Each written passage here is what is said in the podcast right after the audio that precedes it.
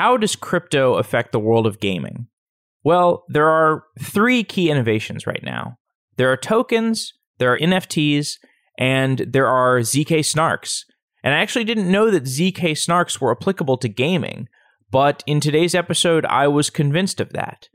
Dark Forest is a game that is built around the Ethereum blockchain, and it uses ZK snarks to create hidden information dynamics.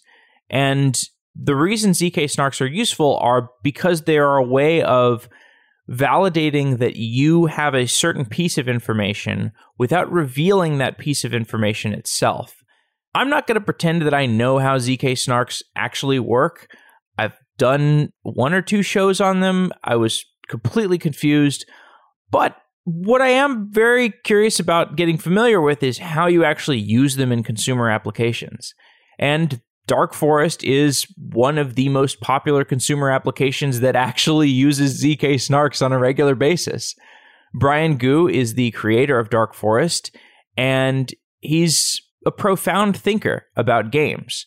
I think you're really going to enjoy this episode if you like gaming or you like crypto or you like the intersection of the two. I certainly had a great conversation. Our first book is coming soon. Move Fast is a book about how Facebook builds software. It comes out July 6th, and it's something we're pretty proud of. We've spent about two and a half years on this book, and it's been a great exploration of how one of the most successful companies in the world builds software.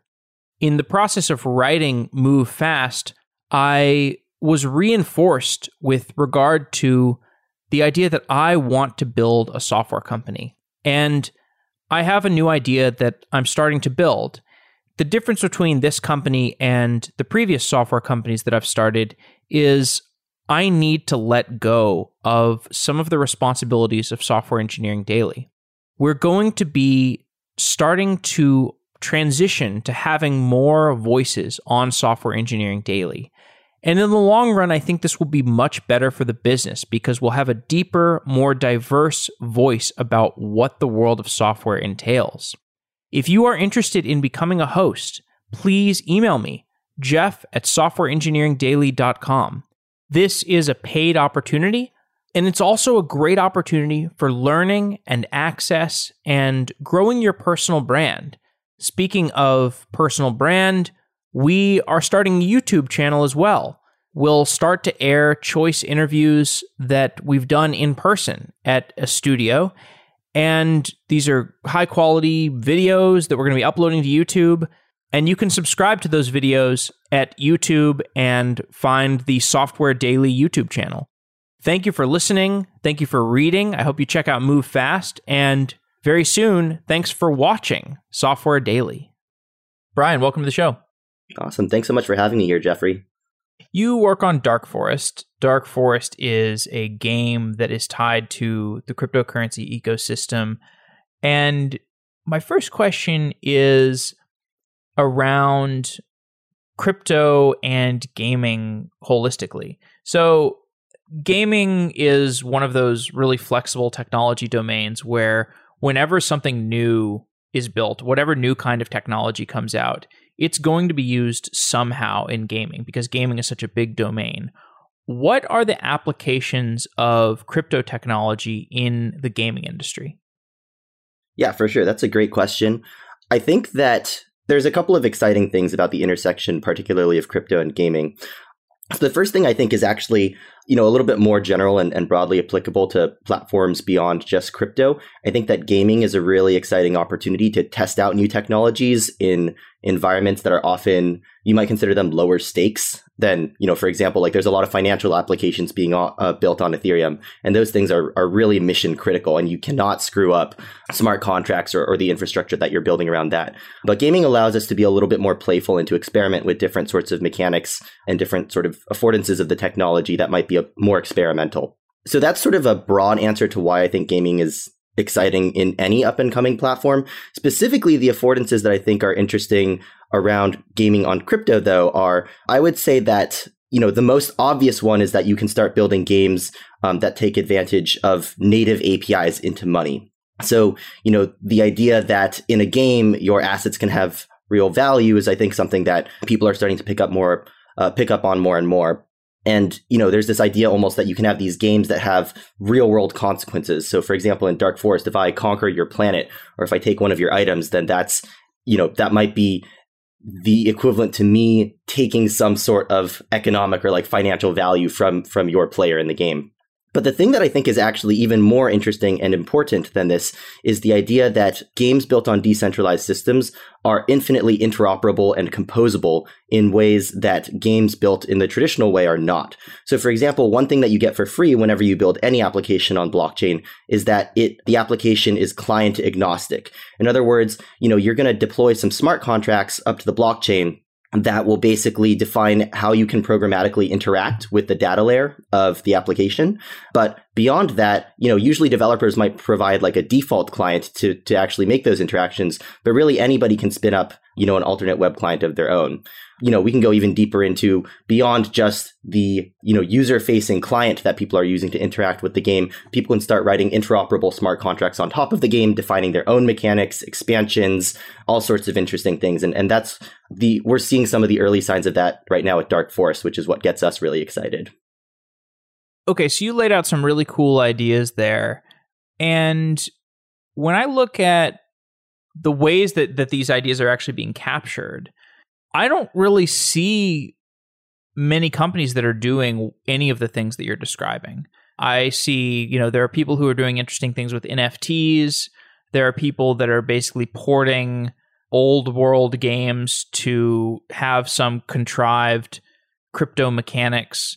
But Dark Forest is, to my mind, the first game that really integrates crypto in a unique, like category reinventing style. Are are there any other games that are really taking advantage of what you can do in the crypto world? I think that in the next couple of years, we're going to start see we're going to start seeing more and more games doing this. Um, so one thing that I'm also really excited about right now is we're exploring with a couple of teams the idea of other sorts of zero knowledge crypto mechanics that can be used to make crypto first games. So, for example, I, th- I, think that zero knowledge cryptography in Dark Forest is really important because it allows for these sorts of like, we use it for these information asymmetry fog of war sorts of mechanics. But ZK has tons of other applications as well. Um, it can be used, it could be used to, for example, create like a very compelling trading card game on the blockchain. It could be used to create like open sandbox worlds, you know, assuming once, once performance gets a little better and things get optimized. Think that I would broadly agree that most crypto gaming experiments that I've seen in the space so far, to me, either feel like, you know, take something from the traditional gaming paradigm and put some crypto integration into it. Like now the items are NFTs or, you know, there's a crypto wallet somehow in this mobile game. Or there are things like, you know, you start with some crypto application and you gamify it. So you'll see a lot of DeFi apps that are you know financial applications but they feel gamified and and you know players often feel like using the application is very playful but yeah I, I, think i would agree that the next step for crypto gaming is really to have games that are natively built for the blockchain dark forest is a kind of a complicated intimidating game for people who are new to it. I'll say that from personal experience. Why didn't you make a game that's more accessible? yeah, that's a great question.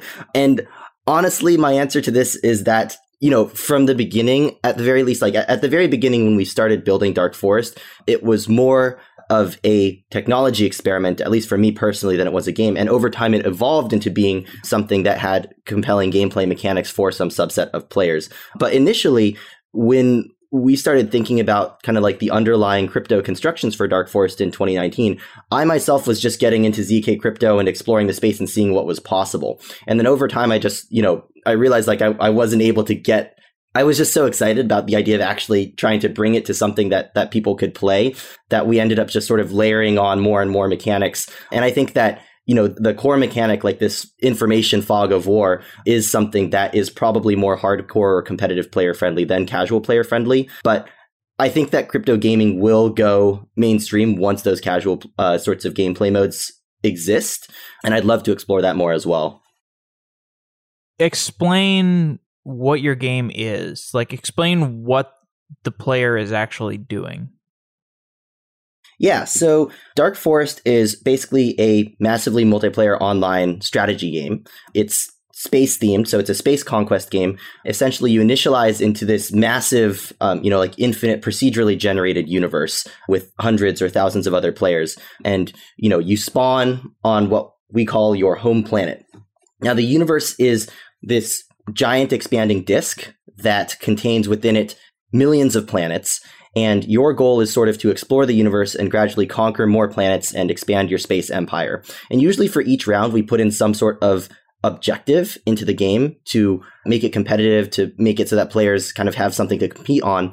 Um, in the last round, for example, the goal of players was to find certain kinds of celestial objects, which we called asteroid fields, to mine resources on them and to ferry those to to trading posts and pull those out of the game that way. Um, and that was their objective function, and the players would be scored based on how well they were able to do that. So you're kind of exploring the universe, growing your empire, completing some objective, competing with other players, engaging in diplomacy with them. Space conquest RTS game.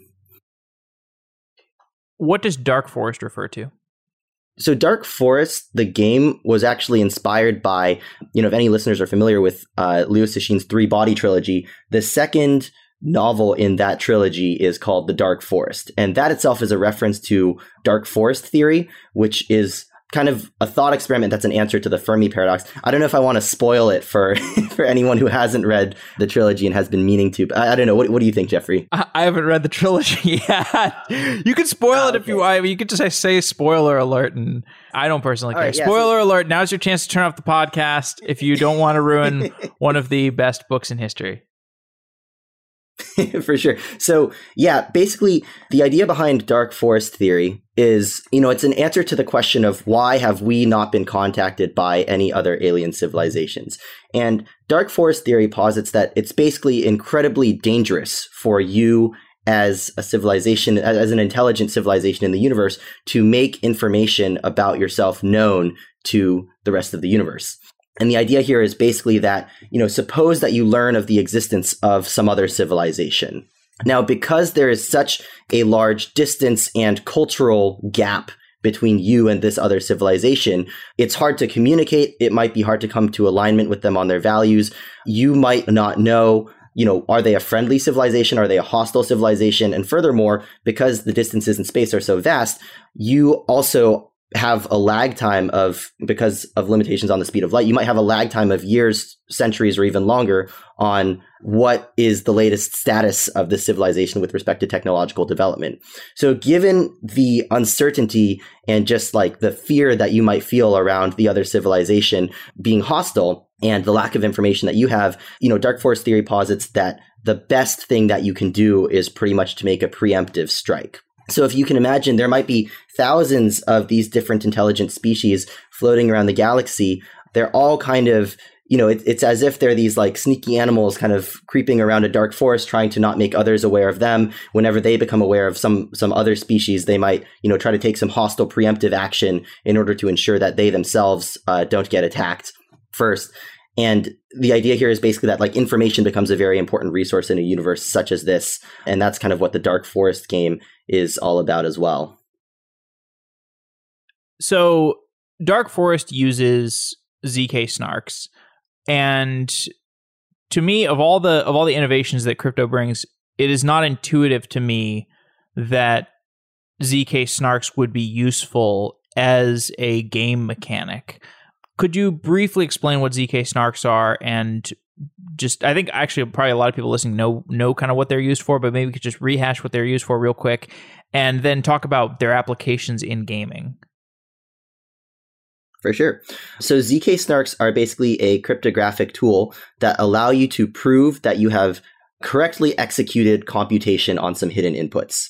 So, you know, maybe there's some computation that I want to perform, like transferring some coins between balances, but I want to keep some particular inputs to that function that I'm executing private, for example, maybe like the sender and the receiver, um, or like the amount of coins that I'm transferring. So what I can do is I can present you with the output of this computation, the end result of the execution of this function, and this ZK proof, a zero knowledge proof that essentially acts as like a signature on the computation. And without knowing the inputs or the exact computation steps that I took, you can just look at that signature of the computation and in very short order verify it to ensure that you can trust the result of this uh, of this computation. So I think that the first two things that a lot of people get excited about in terms of applications of ZK snarks are around privacy technology and scalability technology in blockchains. I think the application to privacy is fairly straightforward because essentially what ZK snarks ensure is that, you know, like by default, everything on a blockchain is public. Um, that's what makes Bitcoin and Ethereum trustless. Anybody can basically go through the entire transaction history and verify that everything was executed correctly up to the present point this is there's a downside to this though which means that you know all of your transaction data all of the inputs and outputs of anything that you're doing with any given account on the blockchain are public so zk snarks would allow us to basically allow us to perform transactions in a more kind of private manner where we might be able to partially say like hide or encrypt certain key parts of data that we don't want to be known to the world while still maintaining the security guarantees and those verifiability properties that are so important to blockchains now, the second application that I think a lot of people are really excited about is scalability. And this comes up in uh, new sorts of layer two blockchain constructions that use ZK rollup.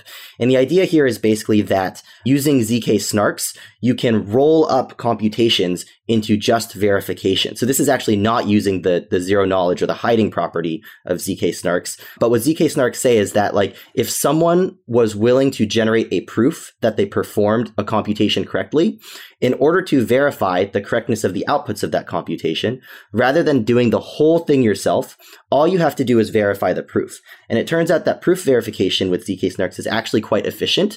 Um, so this speeds up a lot of operations that ordinarily would take a lot of people doing a lot of redundant computation to begin with. Now, the last application is gaming, which I think is actually quite underlooked, which is, you know, obviously what I'm personally most excited about. And the idea here is that within games, you can sort of break up all games into two categories complete information games and incomplete information games. Complete information games are games where all players know the full state of the world. So you can imagine games like, you know, chess or checkers, um, where like I know where your pieces are and you know where my pieces are. Now, incomplete information games are basically all other games. You know, you can imagine like poker, for example, is an incomplete information game because we don't know what cards each other has. And StarCraft is an incomplete information game because until I have uh, vision or knowledge of where your base is, I don't know what units you're producing or or what you might be strategizing. Now, it turns out that like I think pretty much all massively multiplayer online games have some sort of incomplete information component to them. And I think that's because incomplete information allows us to, to dig into a lot more nuanced social mechanics. So, you know, incomplete information enables things like deception or conditional coordination and a lot of emergent uh, sort of social dynamics. Unfortunately, because of the open and transparent nature of blockchains and decentralized systems, it's been really hard to build incomplete information games on these decentralized systems. So, you know, for example, you might be able to build a game like CryptoKitties where everyone knows, you know, who owns what kitty and what, what all the properties of each kitty are, but you're going to have a hard time going past the complexity of something that looks like a trading card game, I think, unless you can use um, incomplete information in some manner. And this is basically where ZK snarks come in. Because ZK snarks allow you to perform computation on private data, but in a verifiable way, they're going to open up a lot of these kinds of incomplete information mechanics that previously weren't possible because of the transparent and open nature of data on a blockchain. Now, I'd like to make a little bit clearer what you just said at the, the tail end of what you just said. You're talking about, if I understand correctly, cryptographically verifiable private information, in game private information. So maybe that you could cryptographically verify that your hole cards in poker are not being exposed. Is that, am I understanding that correctly? Is that an application?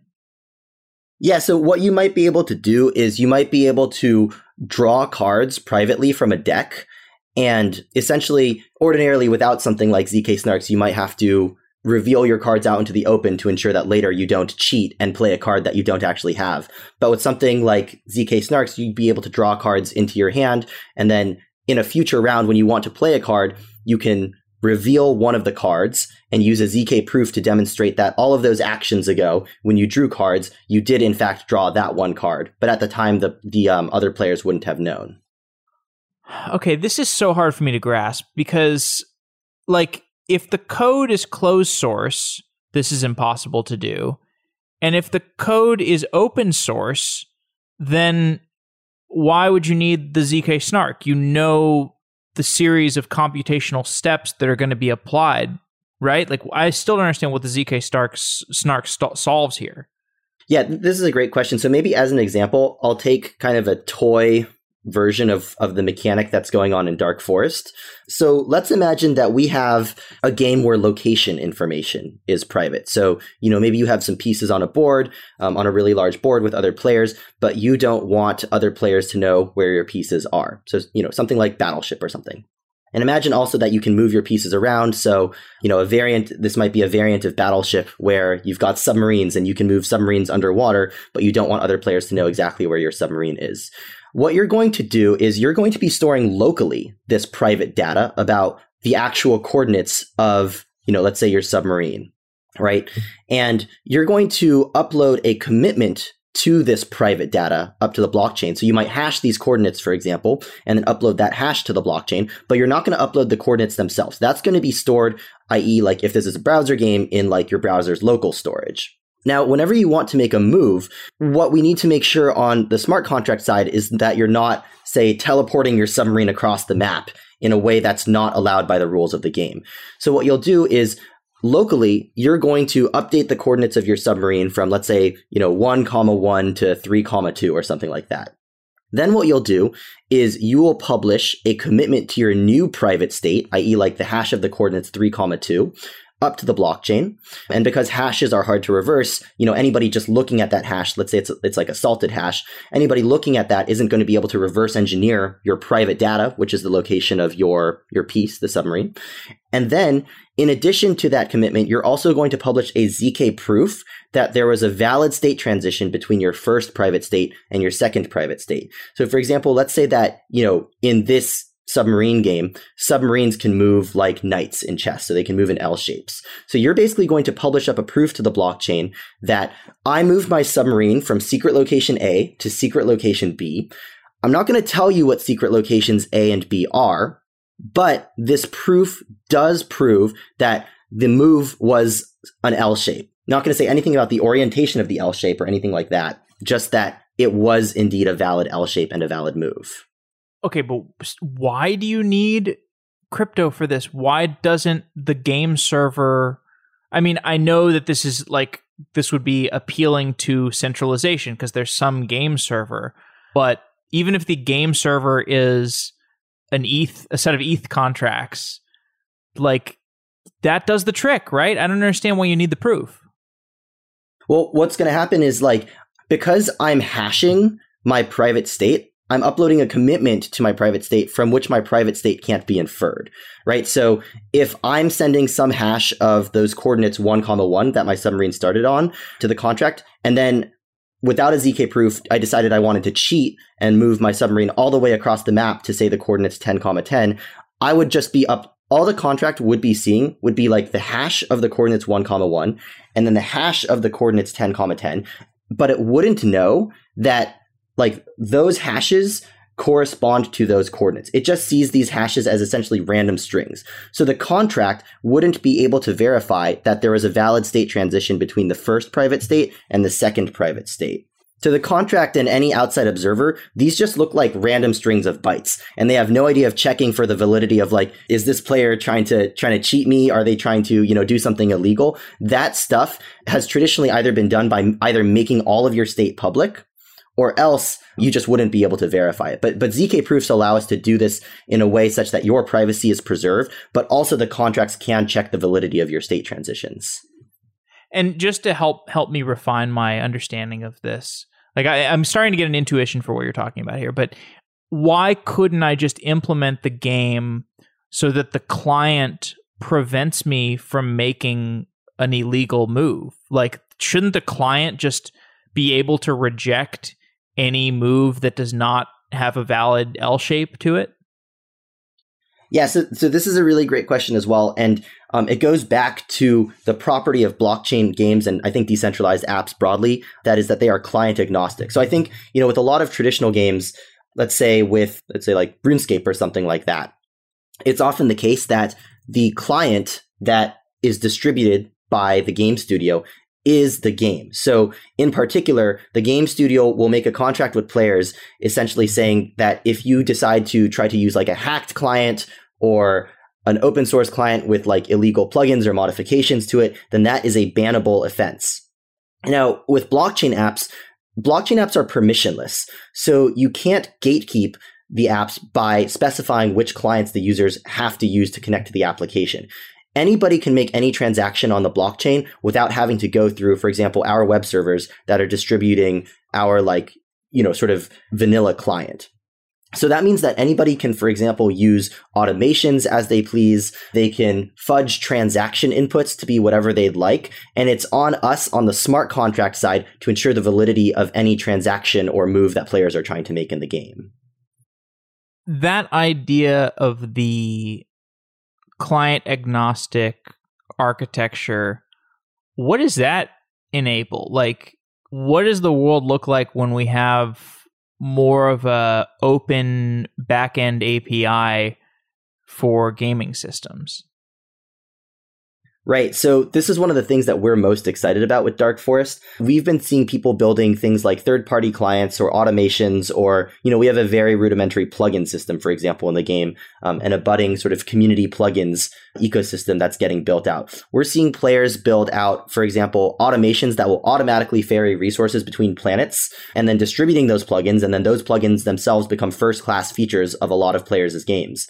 So the one of the exciting consequences of games being client agnostic is that players can customize the gaming experience to their liking, deciding, you know, which features do I want to be a part of my core gameplay loop and which features do I want to do without. If players want, they could reskin the entire game. At the bottom level, the game is just a series of data transformations. So you can imagine that while Dark Forest, the way that we present it as the devs in our native client, is a space themed game where you're conquering planets and expanding a, a, space empire. Someone else could come in and make some sort of like medieval themed, you know, skin on top of the game where, you know, you're going from castle to castle or village to village and dragons are flying around instead of spaceships.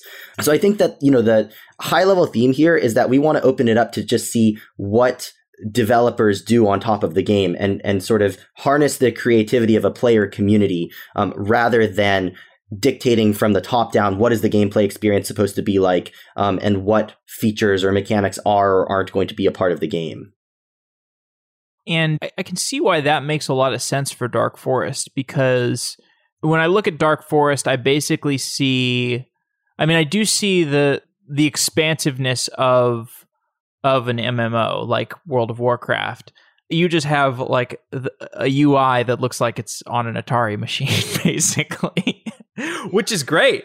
Which is great because who yeah. needs like you could whatever you can make the implement of like really really fancy UI later on if you want. Like you basically have implemented the command line of Dark Forest. Yeah, and you know, on the right side of the game, there literally is something that acts as as a terminal as well, which you can type JavaScript into. So yeah, just very very minimal but functional, hopefully. I'd be curious about what your what your um game influences are. This it kind of reminds me. I never played it, but I heard of. E- have you heard of Eve Online? Yeah. Mm-hmm. Okay, so I've heard that Eve Online is kind of like this. But but what are your inspirations when it comes to the design of the game? For sure. So the core mechanic of the game, which is basically just transferring this resource we call energy between planets, is inspired by a class of games that I think descended from a game called Galcon, which was basically this, you know, this relatively simple space RTS game. Um, you have planets, they have energy on them, or population or army or something like that. Over time, the planets are producing more and more troops, I guess. I, I don't actually remember what the resource was called, but the idea here was that you could, you know, just click and drag from one planet to another to transfer troops over. And the idea is, you know, you'd get dropped into a map with a bunch of planets on it with either like an AI player or maybe, you know, another human player. Uh, and you'd both be trying to conquer this map and and destroy the other player by taking over their planet. So you'd want to pick out the uh, the planets that had like strategically placed locations or like higher growth rates or stuff like that. So that's kind of like the inspiration behind the core mechanic of the game. The way I came upon this genre was when I was a kid. I remember being on like ArmorGames.com and playing a game called Phage Wars, which was essentially like a reskinning of this, but with like cells. So you're like you know a bunch of bacteria in a cell culture on a petri dish and you're like spreading out your colony between all these different cells. But beyond that, what we've found is I think that a lot of like the blockchain is a pretty constrained execution environment and so when we decide to you know try to come up with different mechanics a lot of times they're pretty much just like the simplest thing that is you know puts us on the board uh, on a certain dimension in terms of having a strategy game. So there's like one economic resource and that's silver and that's just mined on a certain planet. It could be moved between planets and it can be used to upgrade planets. So I, I think the core of the game really is just that energy moving mechanic. Tell me a little bit more about what the player is doing in the game and then and then we can talk about the architecture of how you're actually building this yeah so if you're a player and you're coming in and you are not coding you are using our default web client and, and the default web client basically allows you to do a small number of fairly simple actions so the first one is that energy is a, a resource that is naturally going to grow over time on planets that you own. You can move energy from a planet that you own to another planet that you own. Just a simple kind of click and drag. You can decide, you know, how what proportion of the energy on the origin planet you want to send. And if you are sending energy to an unowned planet th- that doesn't currently have another player owner, sending energy to that planet will conquer it. So that's sort of the most basic, like core gameplay loop. Now, besides planets, there's a couple of other celestial objects in the game, such as asteroid fields, where you can mine uh, silver, which is the economic resource of the game.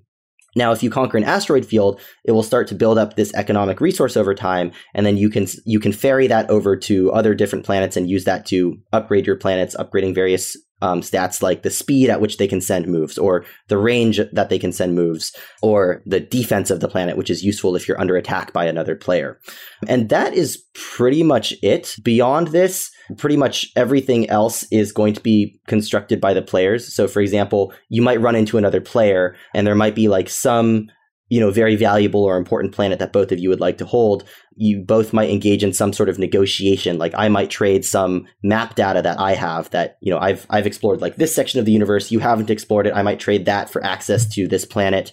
Yeah other than that we we pretty much leave it up entirely to the players Oh, I guess the last kind of important component that was introduced in the last two versions is this notion of artifacts. So on certain objects called foundries, if you conquer a foundry, then you can prospect the foundry to find an NFT artifact. And this is essentially a item that allows you to power up a planet. It's, it's almost like a transferable upgrade. So some artifacts will allow your planet to um, have a stat boost increase. Others might confer like some sort of special effect. Like, for example, the black domain artifact allows you to essentially just nuke a planet, just destroy it and remove it entirely from the game. So there's also these NFT items that are floating around the universe and, and players are sort of contesting. Um, and I think that gives rise to a lot of interesting dynamics as well. I, I don't think we can do the game and its interface justice over audio. So I would encourage anybody who is intrigued at this point to check out the interface. It is it does look like basically an, uh, like a screen from an Atari game flanked by two text like text terminals, which is is pretty cool. So now that we've given a bit of an outline for what the game is and, and how it looks, talk about the architecture. Like how is this game actually written and deployed? Right. So the uh, thing that corresponds um, most closely to a traditional game backend is a set of smart contracts that's deployed to an Ethereum virtual machine compatible blockchain. So I think for the first versions of the game, we were deploying on the Ropsten test network, which is um, essentially a test net that's going to be more or less identical to the Ethereum mainnet but you know it's not really endowed with economic value. Its its purpose is mainly for testing out applications in low cost settings. Now we deploy our contracts to xdai which is a side chain. Essentially that's a blockchain that uses uses a similar sort of virtual machine that ethereum does. It's the same evm but basically there's a different consensus mechanism and it's we treat it as sort of like a staging environment for the game while it's still in beta because Ethereum gas costs are super high, but gas costs on these sidechain staging environments are much, much lower. So we have this set of uh, smart contracts that, that's deployed onto the EVM.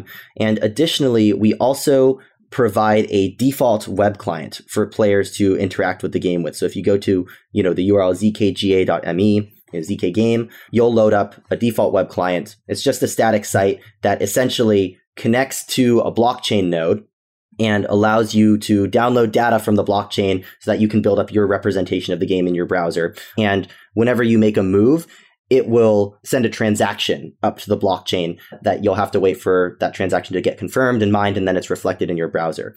Additionally, beyond that, we also provide, you know, the game is open source, so we also just provide um, all the client code online on GitHub as well. And I know that a lot of players basically like will fork this uh, client repository, customize it to their own liking, and basically run that locally. And they're able to connect to the blockchain as well, either by you know connecting to a public blockchain node or by running their own blockchain node as you described, the application runs on the XDAI network, this Ethereum compatible network that is not on Ethereum, so you can avoid the gas costs.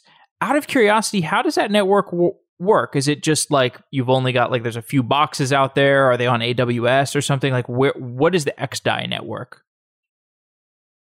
Yeah, so the XDAI network is essentially going to be, it's going to be very similar to the Ethereum mainnet, um, except with a different consensus mechanism. So on the Ethereum mainnet, Ethereum uses a consensus mechanism very similar to Bitcoin's, which is proof of work. So at all times, you have all of these mining nodes all over the world basically racing to try to put together the, the next block and mine out some, you know, hash preimage that corresponds to a hash starting with, you know, some number of zeros. And that consensus mechanism is a very like open and decentralized and permissionless one. Anybody can join it, and you know obviously there's there's downsides as well in terms of the energy cost and things like that. But that's what Ethereum has been on for many years. On the other hand, side chains, some side chains like XDAI exist, which basically are closer to you know a hybrid like proof of stake or proof of authority sort of consensus mechanism. So in particular on XDAI, I believe that there are about a dozen validators that are uh, these are like the dozen special nodes that are permissioned to mine blocks and and push them up to the network. These validators can vote on various protocol governance things like adding validators or slashing other validators. If validators act not in accordance with the protocol, i.e., like they you know they do something illegal, um, then they can be slashed with the native current or with the with the stake token, I believe. And yeah, it's it's not going to rank as high on decentralization, but it is very convenient, I think, as a network with low gas fees um, and a place to kind of prove concept for a lot of applications. And and there is a lot of real financial activity, I think, being transacted on the XDAI network as well. So this is fascinating to me. The X, so XDAI is actually there's actually people working on it, and it's like a profitable sort of thing because they've got a token. Yeah, so I believe that the, and I'm not 100% sure if this is exactly technically correct, but you know, one of the kind of foundational parts of the XDAI network is the stake token. And what's going to happen is that each of these, about like a dozen validators, are going to put up some stake token. And essentially, the protocol is going to say that if one of the validators acts in a way that's not accordant, in accordance with the protocol rules, their stake of stake token can be burned or slashed or probably like redistributed to the other validators or something like that. I'm not 100% sure, but I'm aware that like at least like there are a class of side chains that have mechanisms such as this. Yeah, it's interesting to me because I, you know, I hadn't, I hadn't uh, even thought about.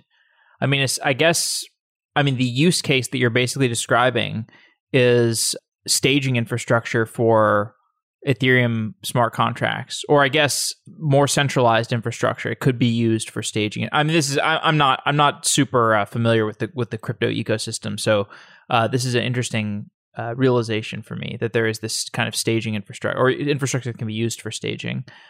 Yeah, and, and, this is kind of what testnets also were are used for largely. So, for example, Ethereum has a number of testnets, many of which have different consensus mechanisms. You know, the Ropsten testnet is uses the proof of work consensus mechanism, so you can test your miners on that one. Other ones are proof of authority. So basically, there's like a small permission set of nodes that can push new blocks to the network.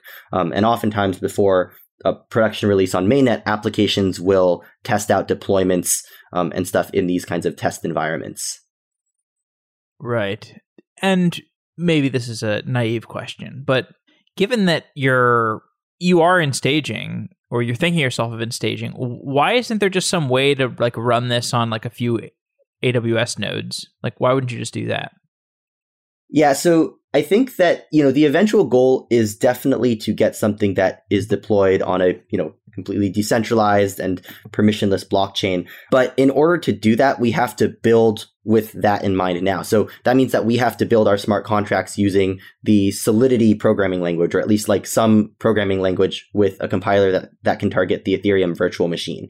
And I think that, you know, we could, for example, do things like spin up our own proof of authority network with nodes that are run on on like AWS boxes or something like that. But for now, if our eventual goal is to target some sort of, you know, like layer two or um, some like EVM compatible chain or construction, then, you know, for now we've just found that it's been it's been very, very easy and convenient to deploy onto XDAI, and it would actually take us, I think, more effort if we wanted to spin up um, some AWS boxes, run our own network, or even run something that like mocks the blockchain. Early on, we actually did build out um, what we called a mock chain, which was a web server that exposed the same interfaces as you know as a blockchain would, at least to our web client and it just and you know we were able to sort of like write the logic of the game in javascript and stuff like that. But but that actually turned out to be like more of a hassle because then we were maintaining like the mock chain as well as the smart contracts which were eventually going to get deployed to a real network and this like client that had to be able to connect to both. So yeah I, I think it is like a sufficiently different environment that it's been easiest for us to develop specifically for the blockchain. All right so continuing our um, crypto gaming bingo board I have to ask you about issuing an in-game currency. Can you do that in a legal way? I, I, I, I'm very curious about the legality of in-game currencies and how you can use them in-game. Yeah, so we actually have not been thinking about this question too hard because for us right now, like the goal is really just to build a fun gameplay experience first. So, for example, like there aren't really economic mechanisms built into the game which I think is actually like from my perspective, the thing that excites me most about crypto is the tech and this idea that these applications are fully composable, client agnostic, interoperable. They can lean into a lot of you know, like they can harness a lot of third party developer ecosystem energy. So for us, we actually like we don't currently have any sort of concrete plans to issue in-game currencies or something like that. Um, you know, like who knows in the future it may be possible. But we've found that by focusing on the tech and on the gameplay experience, we've also it's had this nice second order effect of the community that's starting to get built around the game is very focused around stuff like development and the game for intrinsic reasons rather than extrinsic reasons like you know is the token of the game going to go up or something like that um, we're trying to avoid building out like a, a community that's based on like speculation or something like that you know at least for these like early days we we really want to focus on making a good core gameplay experience certainly but think about I, I haven't played any of these games in detail but as i understand second life world of warcraft diablo these games have currency in them, and the currency creates this really fun second order ecosystem within the game. And like crypto seems to just supercharge that, right? Yeah, that's definitely true. And and we do know that like some economic activity is happening out of band. Like players are trading items for are like artifacts in the game for other cryptocurrencies, or they're making trades of planets or, or various other assets within the game. Um, so we think that stuff is going to evolve naturally. In fact, like because crypto, uh, crypto makes it so frictionless for this to happen, it's it's got to happen at some point. But I think like for us, one of the advantages of being on a blockchain is that we do not control this activity. For example, we're not controlling the on and off ramps where people are loading money or value like into their cryptocurrency wallet. That's something that's happening on a lower level of abstraction from us. And because of that, I, I think that helps alleviate some of the concerns about like, are we facilitating the transfer of, you know, these certain assets with economic value? I know that like a lot of games are really cautious about these other about like out of band markets where say like RuneScape GP or WoW Gold or something is being exchanged for money for a variety of reasons. For us, like the interesting thing about building on a blockchain is like just like the game is client agnostic from the very beginning, like we simply cannot control what what client players are using to play the game. Similarly, any sort of economic activity that players are engaging in is something that is, you know, to begin with out of our control. We're deploying these smart contracts up to the blockchain. Anyone can interact with them however they like. In some sense, we are just one of many participants in this open and permissionless ecosystem. Um, and no participant, uh, so long as there aren't, you know, once like things like admin controls and stuff are removed from the contract, no participant can dictate dictate what economic activity does or doesn't happen of all the things you could work on in crypto, there are so many so many domains you could focus on. Why are you focused on gaming? I'm personally excited about gaming because I think that gaming allows us to present a vision for the future in a way that might not be realizable with more, you know, say like quote unquote high stakes applications today. So, for example, I think that a lot of interesting activity is going on around the idea of interoperable contracts built on Dark Forest that might allow for things like player guilds or organizations. And I think that in the long run, these might allow for a safe experimentation ground for things like DAOs or governance structures or other things for, for crypto native worlds. So to me, it's really exciting because we get to prove out a lot of things that could one day become core patterns, whether in blockchain technology and programming or blockchain governance and organization, but in a way that we can we can iterate very very quickly. Obviously, it's also very fun to build a game. Like I played a lot of games as a kid, and and in the day to day, it's just exciting to try to put together a compelling set of mechanics as well. So that I think is is sort of the bundle of resources that gets me really excited about crypto gaming. So you see Dark Forest as essentially a like a testing metaverse for ideas in a post crypto society? I think so. I think at least it's a safe place for experimentation. You know, compared to, I, I think, for example, like you know, you use the the word metaverse, which I which I really really love, and I think that, for example, the the metaverse of the future, the shared digital space that we all interact on, is not going to be top down designed. It's not going to be like a universe that some company decides to, you know, like write out a product roadmap for and then, you know, do like a, a round of internal testing and then they release it to the world and then boom, like, you know, a couple years later, everybody is on, on the metaverse. And, and that's also not the metaverse that I would want to see in the world either. Like I want to see something that's grassroots, built from bottom up experimentation.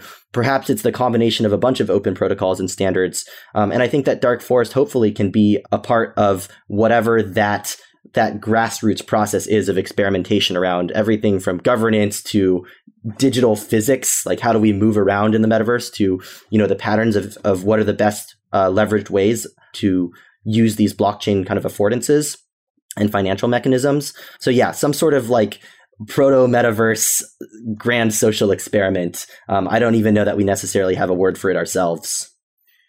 Okay that's really exciting. Last question tell me about the canonical engineering problems of building Dark Forest. Like, what are the things that you're running into time and time again that are frustrating you? Yeah, one thing that we kept running into early on before I had a better grasp of of you know EVM internals was so you're in a really constrained execution environment and like one issue is that smart contracts have a limited size. So you can only deploy contracts of up to a certain size up to the blockchain. So that's kind of forced us to try to figure out how to break up logic into a bunch of different like library contracts and understand how, you know, you can have like this deployment of a bundle of contracts talking to each other in, in the correct ways so that we're not deploying any single contract that is too large. So we're sort of like sharding our the game logic into multiple different contracts, which, you know, has been like an interesting problem and a fun learning opportunity. Another thing that I think has been challenging has been so, for example, like one common pattern that I think more and more applications are using in blockchain is the idea of contract upgradability. So, you know, when you push a smart contract up to the blockchain, naively, you can't easily change the code of, of what is running. And that's sort of the guarantee of immutability that blockchain provides is both a strength and a weakness. But you can do kind of clever tricks such as routing transactions that players are making through like a proxy smart contract that talks to one of n different implementation smart contracts. And if you discover a bug, then you can sort of swap out which logic contract is being used to essentially like handle that transaction that's just been routed through the proxy contract. So setting up the upgradable contracts architecture uh, was also kind of an interesting problem as well and that's been really useful for resolving like sometimes a player will come to us saying like hey like i noticed this you know like reentrancy error, for example, in, in how art- artifacts are harvested. Um, that was a really fun one to look at. Um, and this again goes back to like games are a safe space for experimentation, I think, relative to a lot of financial applications. So yeah, the upgradability has been an interesting question. And I, I think the last one that's been a perennial struggle and which we have just now started to get a handle on is, you know, I think a lot of people talk about issues with blockchain scalability in terms of transaction throughput. But another problem that we've run into is scalability in terms of reads from the blockchain. So we've been working with the XDAI network because players, um, there's like so much data in this contract. There's like literally like hundreds of thousands of planets that are essentially being stored all on chain. Players are downloading, you know, huge segments of that every time they log into the game and they're listening for updates to this like massive amount of state. We need to provide players with a default blockchain node that they can connect to. So that way they can fetch all of this data without having to run their own node at the start. Though I think a lot of more advanced players will be running their own personal nodes. And we've basically, you know, XDINO has been doing a lot of work to maintain like a fleet of these public node endpoints that is, you know, sort of hidden behind a load balancer and is able to appropriately handle those requests. And from our end, it's kind of tuning the way that we fetch data from the blockchain um, to be more efficient as well. All right, so you've given me basically two requests for startups. The first one is we need uh, we need continuous integration pipelines for smart contracts. That's the first one, and then we need Redis for for the XDAI network. Yeah. right, right, and and you know I think that a lot of these like tools are getting built out in responses to problems like this. So there's a bunch of different companies or protocols that are taking different approaches. For example, one thing we've recently started experimenting with is a tool called the Graph that is a layer on top of the blockchain that will like listen for and index blockchain data. Yeah, this, this is one of the this is one that's one of the cooler like infrastructure blockchain things that I've I've seen. Absolutely. Yeah, it's it's just super useful because a lot of times, like you know, storing data on the blockchain, you are very much concerned with storing it in the most efficient manner as far as like the amount of data that you're storing. But that may trade off sometimes with things like you know you won't have well indexed data that's easy to query, um, and I think that the graph does a great job of of helping to solve that problem. And the graph the graph uses GraphQL, right? Yeah. So what they do is like at the consumer level, like the consumer basically gets to just hit an end hit a GraphQL endpoint um, that is going to have that. Right. They're, they're like data. the ultimate GraphQL server, basically. Yeah. so the graph is super cool, and, and they're working on doing this all in a distributed and decentralized way as well, which is you know I I personally admire as as a proponent of the ethos of the space. Okay, well, Brian, such a pleasure talking to you. Really interesting project. Really insightful. Likewise, yeah. Thanks so much for having me, and let me know if you'd like any Dark Forest invite keys as well to to give out to any fans. Okay,